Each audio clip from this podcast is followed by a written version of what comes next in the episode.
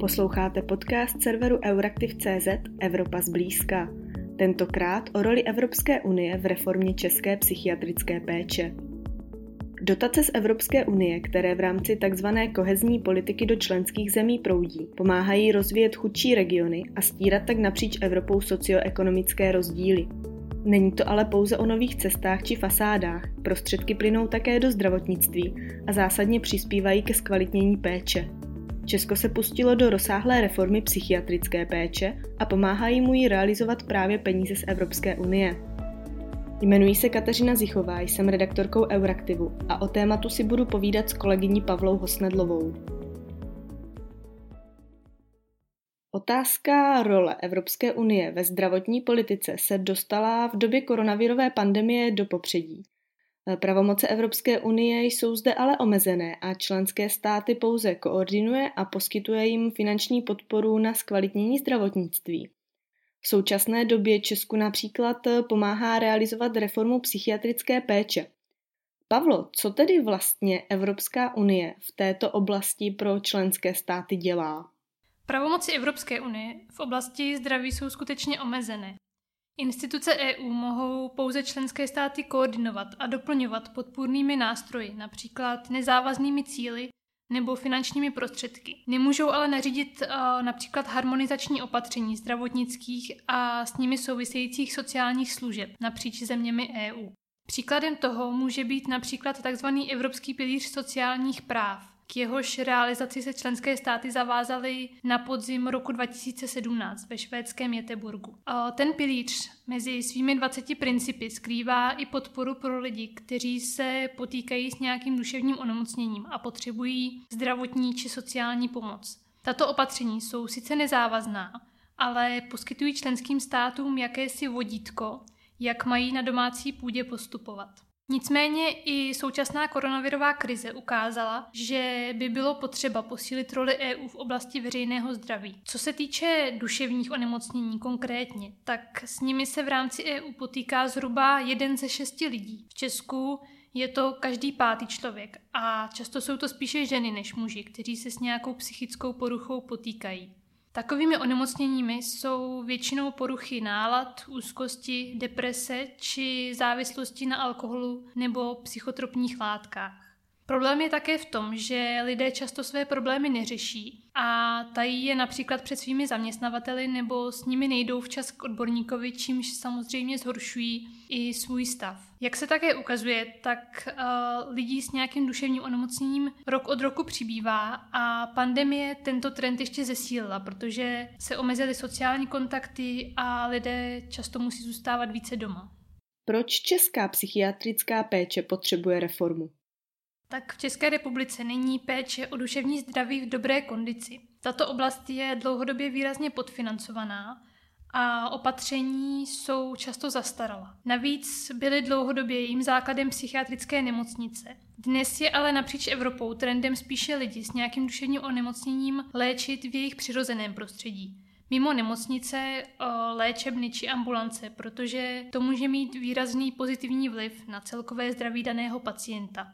Nicméně tato takzvaná komunitní péče se v Česku dlouho nerozvíjela. Česko se také potýká s nerovnoměrným zastoupením ambulantních služeb napříč regiony. Nicméně tato situace se od roku 2013 postupně proměňuje. V té době totiž ministerstvo zdravotnictví přišlo s koncepčním dokumentem pro reformu psychiatrické péče. A mohla by si tu reformu krátce představit, jaké změny probíhají?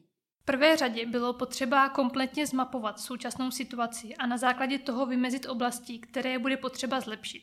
Cílem reformy je tedy zejména napravit nevhodné nastavení péče o duševní zdraví v České republice. To znamená zajistit zkvalitnění života samotných pacientů a to zejména tím, že se budou léčit ve svém sociálním prostředí a nikoli v nemocnicích. Snahou je mimo jiné postupně snižovat počet lůžek v psychiatrických nemocnicích a naopak rozvíjet komunitní péči. Ta vyžaduje také posílení spolupráce mezi sociálními a zdravotními službami.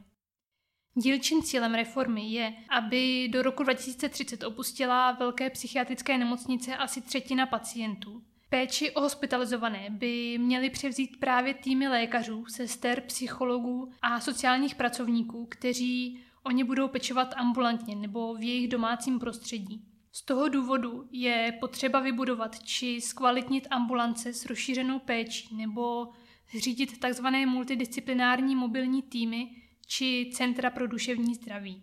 Pro realizaci reformy, tedy její zahájení a průběh, jsou vyčleněny fondy EU, s nimiž počítá samotná strategie. Jak tedy Česku v té reformě pomáhá Evropská unie? Zmiňuješ především finanční podporu. Eh, mohla by si to přiblížit? Konkrétně evropské dotace mířily do několika hlavních oblastí. Jedná se o transformaci a deinstitucionalizaci zdravotnických služeb, to znamená přesun péče z nemocnic do domácího přirozenějšího prostředí pacientů. Dále to je rozvoj multidisciplinární spolupráce a podpora nových služeb, tedy provoz mobilních komunitních týmů a ambulancí s rozšířenou péčí. Dále se také rozvíjejí informační nástroje pro hodnocení kvality péče nebo registr psychiatrické péče. A v neposlední řadě také směřují finance na včasné intervence, to znamená včasné diagnostikování konkrétního onemocnění a stanovení patřičné následné léčby. Mělo by také docházet ke zlepšení komunikace a destigmatizace. To znamená v podstatě pracovat na tom, aby lidé s nějakým duševním onemocněním nebyli neprávem nálepkováni za své postižení, protože oni mohou žít plnohodnotný život, jen jejich podmínky jsou prostě více stižené než u zdravých lidí. Projekty v těchto oblastech realizuje buď samo ministerstvo zdravotnictví, nebo kraje, nebo zřizovatele sociálních služeb. Oblast sběru dat spadala hlavně pod Ústav zdravotnických informací a statistiky. Destigmatizaci nebo různé výzkumné projekty pak měl na starost Národní ústav duševního zdraví, který byl sám zřízen z fondů EU ještě v tom předchozím programovém období 2007 až 2013. Odborníci nebo lidé, kteří jsou do té reformy zapojeni, například zřizovatelé různých center pro duševní zdraví, kterých jsme se ptali, si tu unijní finanční injekci velice pochvalují a shodují se, že bez ní by byla reforma psychiatrické péče v České republice mnohonásobně obtížnější a samozřejmě i více zatěžující pro státní rozpočet. Jaké konkrétní projekty podpořené z evropské kasy se v rámci reformy realizovaly? Pokud se zaměříme na projekty, které byly financovány z rozpočtu EU, tak to byly jak takzvané tvrdé projekty, tedy například zřízení nebo rekonstrukce akutních oddělení nebo psychiatrických klinik všeobecných nemocnic, například Všeobecné nemocnice v Brně nebo v Plzni. Dále také v nemocnici Tábor eh, či v krajské nemocnici Liberec. Dále se zřizují stacionáře nebo ambulanci s rozšířenou péčí, či se vybavují mobilní týmy, například automobily, kterými se mohou sociální pracovníci dostat k pacientům v méně přístupných lokalitách. Kromě těchto tvrdých intervencí finance směřují i do tzv. měkkých projektů, to znamená v podstatě do lidí. Jedná se například o vzdělávací aktivity pro psychiatrické sestry a samotné psychiatry, dále tvorba transformačních plánů nemocnic nebo krajských plánů, anebo tvorba sítí komunitních služeb.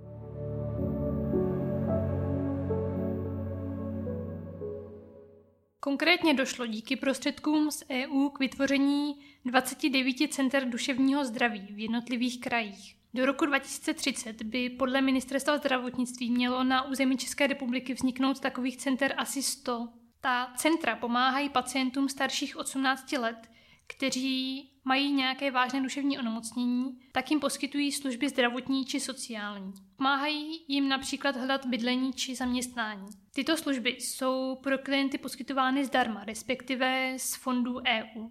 Fondy podpořily zejména zřízení samotného centra. A lokace je vždy vyčleněna na 18 měsíců, po roce a půl, kdy se rozběhne fungování daného centra a veškeré procesy s tím související, tak ta centra jsou financována z běžných zdrojů, tedy z hlavně z veřejného zdravotního pojištění a z rozpočtu krajů. Takto už funguje pět center a dalších 17 by na tento způsob financování mělo přejít letos, v roce 2021. To samozřejmě může pro některé představovat problém a například v Brně právě kvůli této podmínce dlouho otáli s tím, zda vůbec takové centrum zřídit. Nicméně i ta samotná centra mohou následně žádat o evropskou dotaci na různé projekty. K tomu došlo například v jednom pražském centru, kde byly dotovány například vzdělávací aktivity nebo vznik sítě tzv. per konzultantů, což jsou lidé, kteří si již prošli nějakým duševním onemocněním a nyní mohou své zkušenosti s nemocí a léčbou předávat dál lidem, kteří nyní procházejí podobnými stavy. Na podobném principu, jako Centra pro duševní zdraví, byly realizovány projekty tzv. multidisciplinárních týmů, které poskytují své služby například pro děti s duševním onemocněním, seniory nebo lidi se závislostí na návykových látkách či pacienty s nařízeným ochranným léčením. Týmy mají podpořit zotavení, prevenci či zkrácení pobytu v nemocnicích nebo domovech se zvláštním režimem. Letos ale začalo nové dotační období a ta reforma bude trvat několik dalších let. Jak to vypadá s podporou z Evropské unie do budoucna? Tak všichni počítají s tím, že rozvoj péče o duševní zdraví v České republice se z prostředků Evropské unie bude podporovat dál, tedy i v novém programovém období 2021 až 2027. Předpokládá to také sám Národní plán duševního zdraví, který je vymezený na nynější desetiletí. Konkrétní zacílení ještě není zcela známo, protože jednání s Evropskou komisí o dohodě o spolupráci která definuje oblasti, kam v následujících sedmi letech mají plynout prostředky z fondů EU, se teprve bude vyjednávat. Nebo respektive vyjednává se stále a ještě není uzavřená. Nicméně jsou už známy některé oblasti, kam by mohly evropské dotace směřovat v této dekádě. Mohly by to být další centra pro duševně nemocné, ať už obecně pro jakékoliv pacienty nebo specificky pro děti. Bude se zřejmě pokračovat v dalším budování sociálních služeb a další deinstitucionalizaci, tedy přesunu tíže z psychiatrických nemocnic do komunitních služeb. Podle zřizovatelů by se mělo pokračovat také v rozvoji multidisciplinárních týmů, v rozvoji zdravotní péče v přirozeném prostředí pacientů, ve zvyšování kapacit podporovaných a chráněných komunitních bydlení, eh, v rozvoji pracovních příležitostí nebo v dalším zvyšování kompetencí pracovníků služeb Rozvíjet by se dále mohla také síť již zmiňovaných per konzultantů. A podpora by dle odborníků měla směřovat i na edukaci veřejnosti a tedy i další destigmatizaci lidí. Nutno také podotknout, že evropské fondy samozřejmě nejsou jediným finančním zdrojem, který přispívá ke zkvalitnění péče o duševní zdraví, ale prostředky do této oblasti směřují také ze státního rozpočtu, rozpočtu jednotlivých ministerstev, rozpočtu krajů nebo z tzv. norských fondů, respektive fondů Evropského hospodářského prostoru. Na závěr mě napadá ještě jedna otázka směřující do budoucna.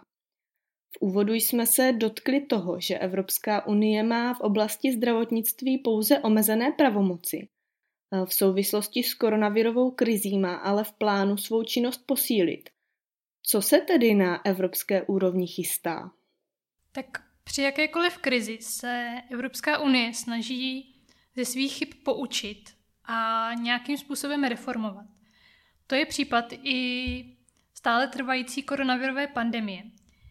Evropská komise v listopadu loňského roku přišla s návrhem na vytvoření tzv.